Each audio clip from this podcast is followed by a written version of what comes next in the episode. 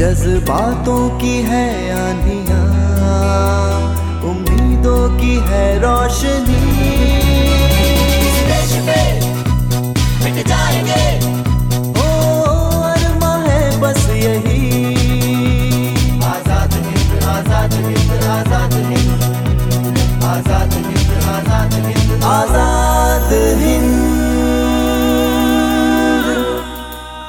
स्वाधीनता संग्राम, स्वराज पर एकाग्र कार्यक्रम, आज़ाद हिंद, ज्ञात अज्ञात स्वाधीनता संग्राम सेनानियों, रणबांकुरों, जननायकों की क्रांति कथाएँ और आज़ादी के यादगार तराने।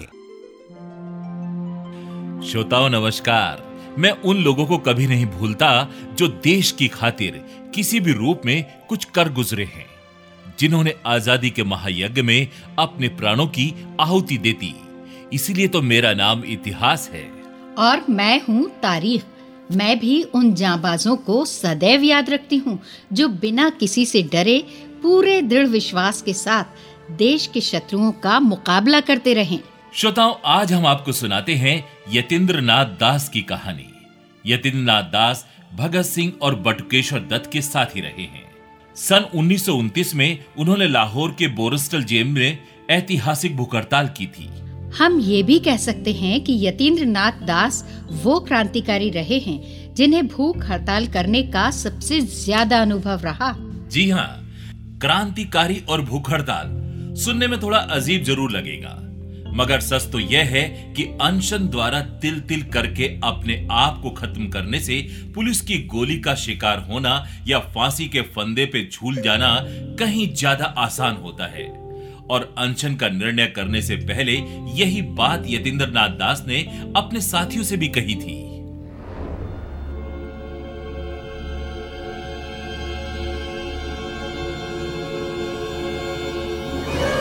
बोरस्टल जेल के क्रांतिकारी साथियों, जैसा कि आपको विदित है कि यहाँ लाहौर की सेंट्रल जेल में हमारे साथी भगत सिंह और बटुकेश्वर दत्त आए हुए हैं। जेलों में हम राजनीतिक बंदियों के प्रति जो अमानुषिक व्यवहार और यातनाएँ दी जाती हैं उसके विरोध में भूख हड़ताल कर रहे हैं।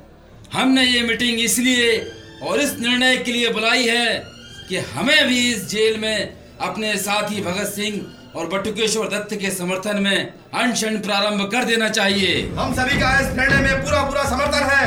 इनकलाब जिंदाबाद! इनकलाब जिंदाबाद! इनकलाब जिंदाबाद! सवा साथियों बहुत अच्छे। मैं देख रहा हूँ कि सभी ने एक स्वर में अपनी सहमति दे दी है पर आप एकदम गंभीर मुद्रा में चुप्पी साधे बैठे हैं। अपने विचार नहीं बताएँगे? ज़रूर बताऊँगा पर उतावली में नहीं। हम्म एक बात पूछूँ क्या हम पहले कभी मिल चुके हैं? शायद हाँ। हाँ हाँ मुझे भी याद आ रहा है। मैंने आपको बनारस में राजेंद्र बाबू के घर में देखा था।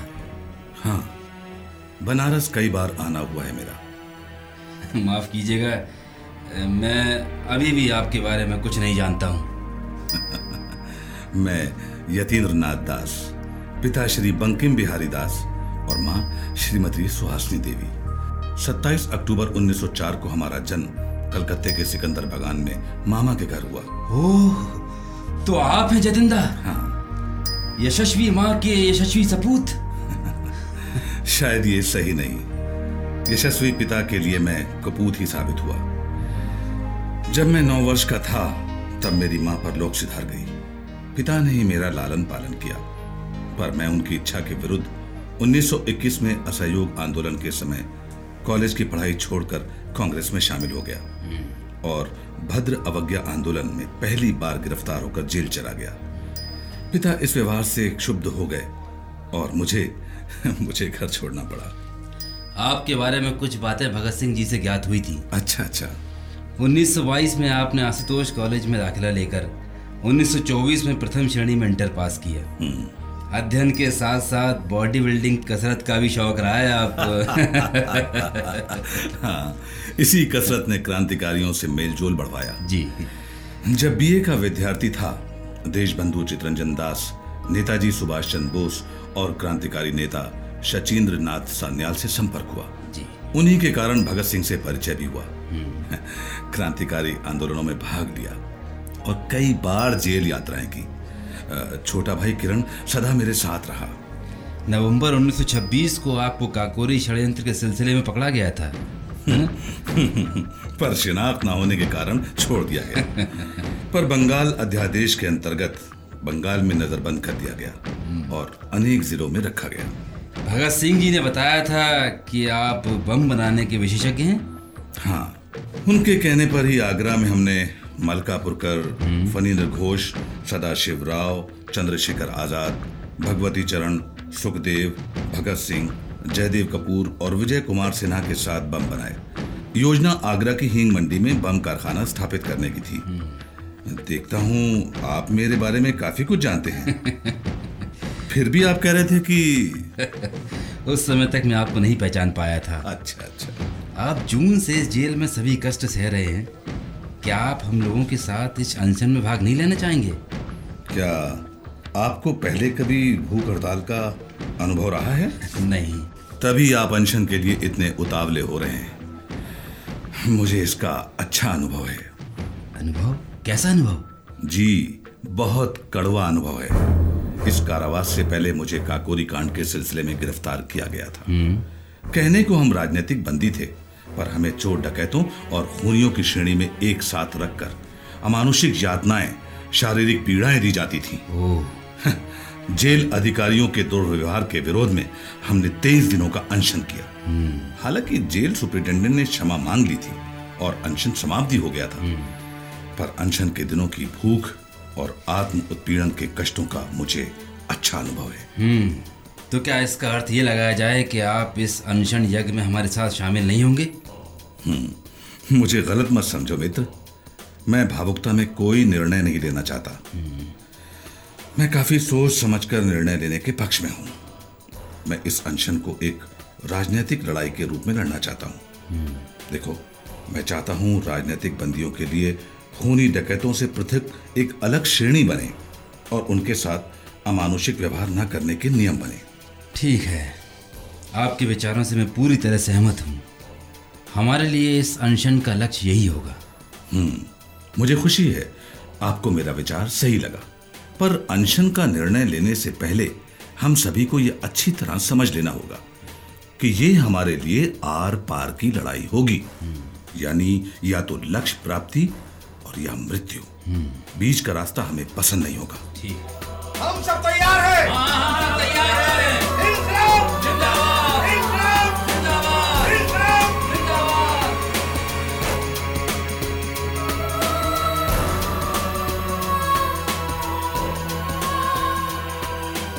मित्रों, एक बार फिर सोच लो। इस अनशन का ऐलान करके हम एक ऐसे लंबे संघर्ष में उतर रहे हैं, जो एक मायने में रिवॉल्वर या पिस्तौल की लड़ाई से कहीं कठिन है। अनशन द्वारा तिल तिल करके अपने को खपाकर इंच इंच मौत की ओर सरकने की अपेक्षा, पुलिस की गोली का शिकार होकर या फांसी पर झूल कर मर जाना आसान है। मैं घोषणा करता हूँ, इस भूख हड़ताल में मैं आपके साथ हूँ। पर इस अनशन का अर्थ है विजय या मौत। समझौता कतई नहीं। हमें मंजूर है।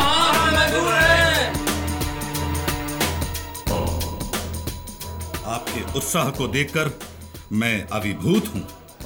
पर पर हमें यह प्रण भी लेना होगा कि अनशन के बीच बीमार पड़ने पर भी हम मुँह में कोई दवाई नहीं लेंगे और शक्ति रहते अधिकारियों को बलपूर्वक भी दूध तक नहीं पिलाने देंगे। हमें मंजूर है। हैं!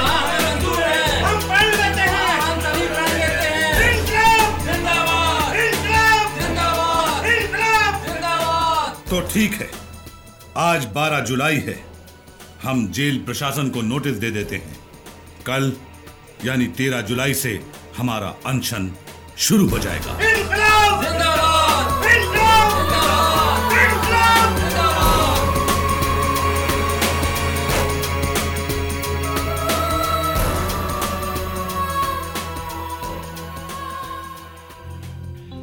तेरह जुलाई सन 1929 को बोरसल जेल में लाहौर षड्यंत्र केस के क्रांतिकारियों की भूख हड़ताल शुरू हो गई। पहले दस दिन तक तो किसी अनशनकारी की तरफ़ सरकार ने कोई ध्यान ही नहीं दिया। पर अनशन तुड़वाने के सभी हथकंडे काम में लाए जाते रहे। अनशन तुड़वाने के हथकंडे भी कैसे? बढ़िया से बढ़िया खाना बनवा के, थाली सजा के, स्वादिष्ट फल और केसरिया दूध कैदियों की कोठरी में रखना। पानी की जगह दूध और पानी मिलाकर रखना विशेष सजा देने और धमकी देना आदि आदि। झांसे में आना तो दूर उल्टे उनके संकल्प और दृढ़ होते गए। और इसका असर ये हुआ कि झुंझलाट में क्रांतिकारी खाने पीने की सारी चीज़ें बैरक के बाहर फेंक देते थे। मगर यतीन्द्र नाथ का अपने मन पर पूरा काबू था। वे ना तो कभी खाने को बाहर फेंकते और ना खाना खराब करते। जेलर भी देखकर हैरान रहता था कि उनके द्वारा रखवाया गया खाना छुआ तक नहीं जाता था। वो चुपचाप थाली उठवा लेता था। मगर ग्यारहवें दिन से क्रांतिकारियों की हालत खराब होने लगी। सरकार को चिंता सताने लगी। कहीं कोई चल न बसे। तो जबरन नली के द्वारा नाक के रास्ते दूध उड़ेला जाने लगा। कैदियों को डॉक्टर के हवाले कर दिया गया। नाक के रास्ते क्रांतिकारियों को दूध पिलाने का भी अजीब ही तरीका था। आठ, दस हट्टे कट्टे कैदियों को लेकर डॉक्टरों का दल आता और एक एक अनशनकारी को ज़मीन पर पटक कर दो कैदी पैरों पर, दो कैदी हाथों पर बैठ जाते। दो कैदी सिर को पकड़ते और डॉक्टर नाक के रास्ते नली पेट में डालता और जबरन दूध उसमें उंडेल देता था। मगर यतीन्द्र नाथ जी को इस कार्रवाई की जानकारी पहले से ही थी। वे तेईस दिन का अनशन पहले भी कर चुके थे। डॉक्टरों के दल ने जैसे ही रबर की नली यतीन्द्र नाथ की नाक में जबरन डाली तो यतीन्द्र नाथ ने हलक तक नली आते ही ज़ोर की खांसी मारी। हवा के दबाव से नली मुँह में आ गई और यतीन्द्र नाथ ने उसे अपने दांतों से दबा लिया। गुस्से में डॉक्टर ने दूसरी नली डाली। वो नली पेट में न जाकर फेफड़ों में उतर गई। जब डॉक्टर ने कीप लगाकर दूध डाला तो दूध फेफड़ों में उतर गया। यतीन्द्र नाथ की आँखें फिर गईं। वे बिना जल की मछली की तरह छटपटाने लगे। डॉक्टर घबराकर उनको उसी हालत में तड़पता छोड़कर भाग गए। यतीन्द्र नाथ की हालत बिगड़ती जा रही थी तो साथ ही अनशन क्रांतिकारियों ने हो हल्ला मचाया तो डॉक्टरों का दूसरा दल आया। यतीन्द्र नाथ की हालत देखकर उनके होश उड़ गए। तत्काल उन्हें अस्पताल ले जाया गया। तीमारदारी के लिए यतीन्द्र नाथ के छोटे भाई किशन चंद को बुलाया गया। कैदी की जिद के कारण उसका हालत खराब होता।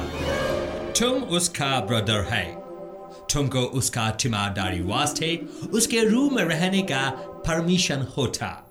पर मेरी भी कुछ शर्तें हैं। शर्त? कैसी शर्त? यही कि मुझ पर कैदियों जैसी पाबंदी लागू ना हो।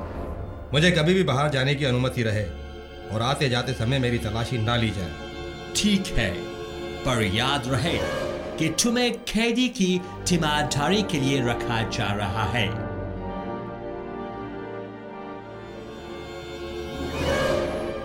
किरण इससे पहले कि मैं तुम्हें अपने कमरे में रहने की अनुमति दूँ, तुम्हें भी मेरी कुछ शर्तें माननी होंगी मेरे भाई। दादा ये आप क्या कह रहे हैं? हाँ किरण। तुम मेरी सेवा के लिए यहाँ नियुक्त हो रहे हो। मेरी भावनाओं के अनुसार ही तुम मेरी सेवा करोगे। तुम अपनी इच्छाएँ मुझ पर नहीं ला दोगे मेरे भाई। दादा आप तो जानते हैं मैंने सदा आपकी बात मानी है। हाँ मैं जानता हूँ पर तुम तुम भी ये बात ठीक से जान लो। ये अनशन मेरे लिए एक अनुष्ठान है। लक्ष्य है विजय या मृत्यु। मेरी बेहोशी की हालत में यदि मुझे कोई इंजेक्शन या दवा पिलाना चाहे तो तुम तुम उसे ऐसा नहीं करने दोगे, नहीं करने दोगे। तुम चुप क्यों हो? मेरे शरीर को छूकर प्रतिज्ञा करो मेरे भाई, कि तुम तुम दृढ़ता के साथ इन शर्तों का पालन करोगे और आज़ादी की लड़ाई मुझे अपने ढंग से लड़ने दोगे। बोलो बोलो मेरे भाई। हाँ दादा। मैं आपके चरणों को छूकर प्रतिज्ञा करता हूँ कि आपकी शर्तों का पालन करूँगा। मैं आपकी जिद से परिचित हूँ दादा। मुझे वो दिन याद आ रहा है जब आपने अपना घर छोड़ा था।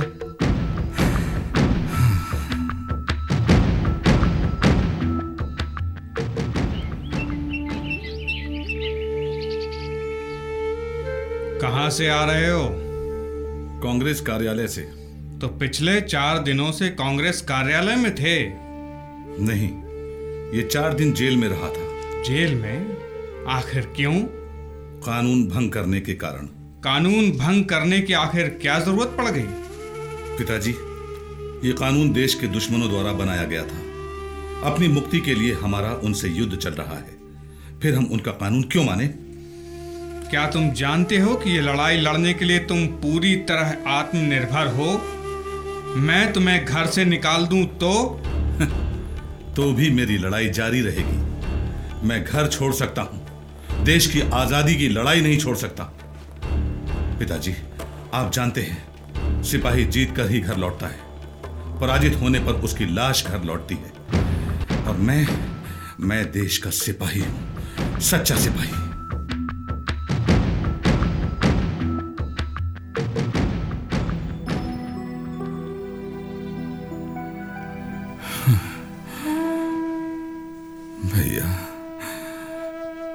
सोच रहे हो?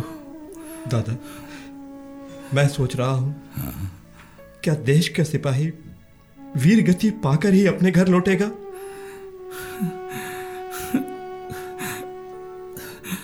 ये तो सभी के लिए गर्व की बात होगी। गर्व की बात। यतीन्द्रनाथ की हालत लगातार खराब होती गई। जब दिल डूबने लगा तो डॉक्टरों ने पानी में कुरमिन की दो बूंदें देनी चाहिए। पर ना तो यतीन्द्रनाथ और ना ही किरण चंद्र इसके लिए तैयार हुए। आखिर जेल अधिकारियों को एक तरकीब सूझी। उन्होंने सेंट्रल जेल से भगत सिंह जी को बुलवा लिया।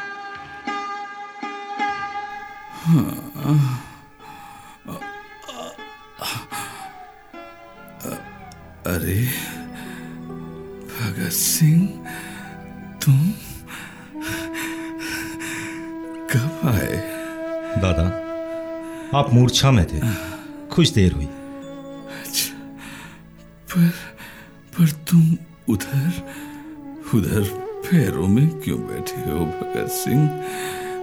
आओ, आओ, आओ, आओ, इधर आओ। मेरे करीब। हाँ उधर ही आ रहा हूँ। दादा ये जल है। इसमें औषधि की कुछ बूंदें मिली हुई हैं। यदि आप इसे पी लेते तो आप हंस रहे हैं।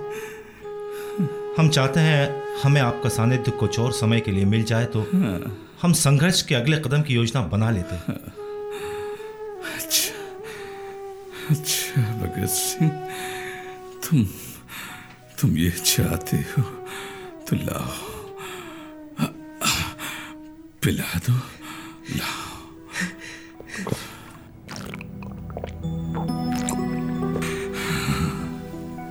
दादा आपने मुझे बहुत बड़े संकट से बचा लिया। मेरे भाई मेरे भाई। एट लास्ट हमारा आइडिया काम आया पर एक बात हमको समझ नहीं आया यतेंद्र तुम सबका रिक्वेस्ट ठुकराया पर भगत सिंह का रिक्वेस्ट एकदम से मान गया आखिर क्यों जेलर जेलर साहब आप नहीं जानते भगत सिंह भगत सिंह कितना महान है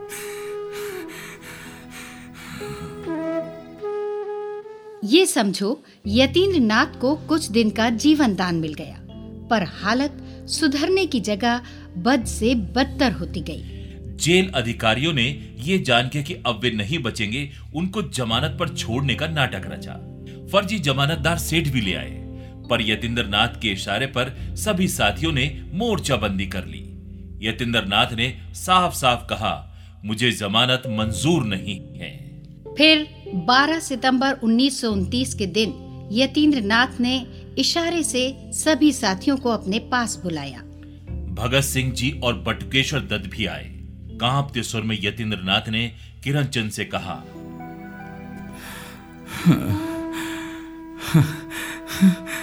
आ गए तुम सब आ गए आओ आओ और थोड़ा करीब आओ। हाँ। भाई तुम ये बिस्किट के पैकेट में से सबको एक एक बिस्किट दो। दो जल्दी। हाँ लाओ। एक बिस्किट मुझे भी दो। हाँ। लीजिए। हाँ भैया। तो क्या दादा? हम अपना अनशन तोड़ रहे हैं। नहीं नहीं भैया। नहीं ये मेरे साथ आप सबका अंतिम से भोज है। दादा हमें आगरा के वो दिन याद आ रहे हैं जब आप हमें बम बनाना सिखाते थे। और जब हम सहभोज के लिए बैठते थे आप अपनी थाली से थोड़ा थोड़ा हम सबको बांटते थे। ये कहते हुए ये मेरा प्यार है। हाँ भगत सिंह।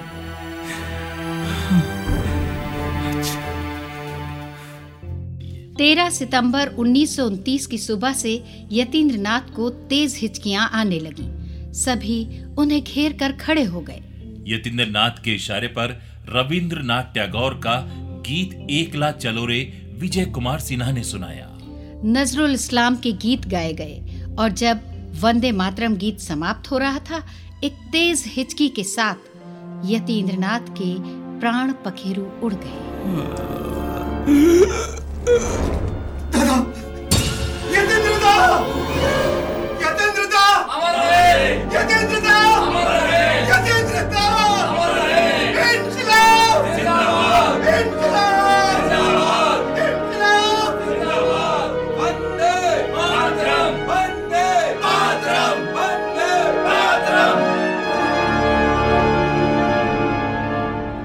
श्रोताओं ये गाथा थी अभूतपूर्व बलिदानी यतीन्द्र नाथ दास की जिन्होंने राजनीतिक कैदियों के विशेष अधिकार के लिए तिरसठ दिन तक अनशन करके अभूतपूर्व बलिदान दिया।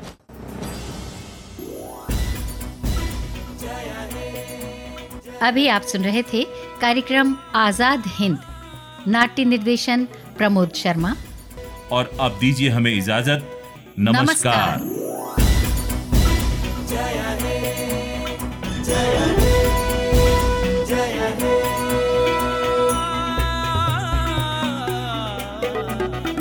जज्बातों की है आंधियाँ उम्मीदों की है रोशनी।